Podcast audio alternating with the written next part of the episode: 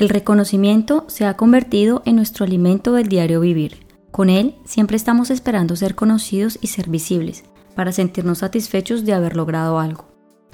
Esta fuerza de la mente tan poderosa que te llama todo el tiempo es producto de los pensamientos que poco nutren.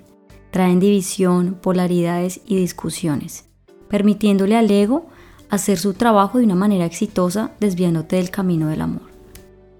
Cada quien tiene su propio ritmo, sigue el tuyo, pero recuerda que para tenerlo tienes que empezar a hacer algo, a moverte y a mostrarte a ti mismo que esa es tu propia medida y lograr tu propio objetivo. Para eso es importante que sacies esa hambre que tienes de ser reconocido. Ese no puede ser el impulso para comenzar. El inicio debe ser la pasión de tu corazón, que te llevará a conquistar lo más preciado. De esta manera, el primer paso es que te contactes con lo que tú ya tienes, tus sensopercepciones, que son las que crean tu realidad inmediata de exploración. Cuando tocas, percibes suavidad o dureza.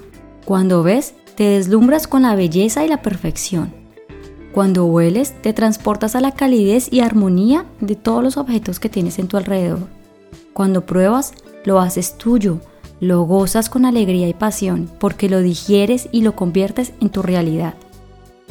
Todo esto te ha ayudado a crear una experiencia única, rica en aprendizajes que has logrado a través del tiempo.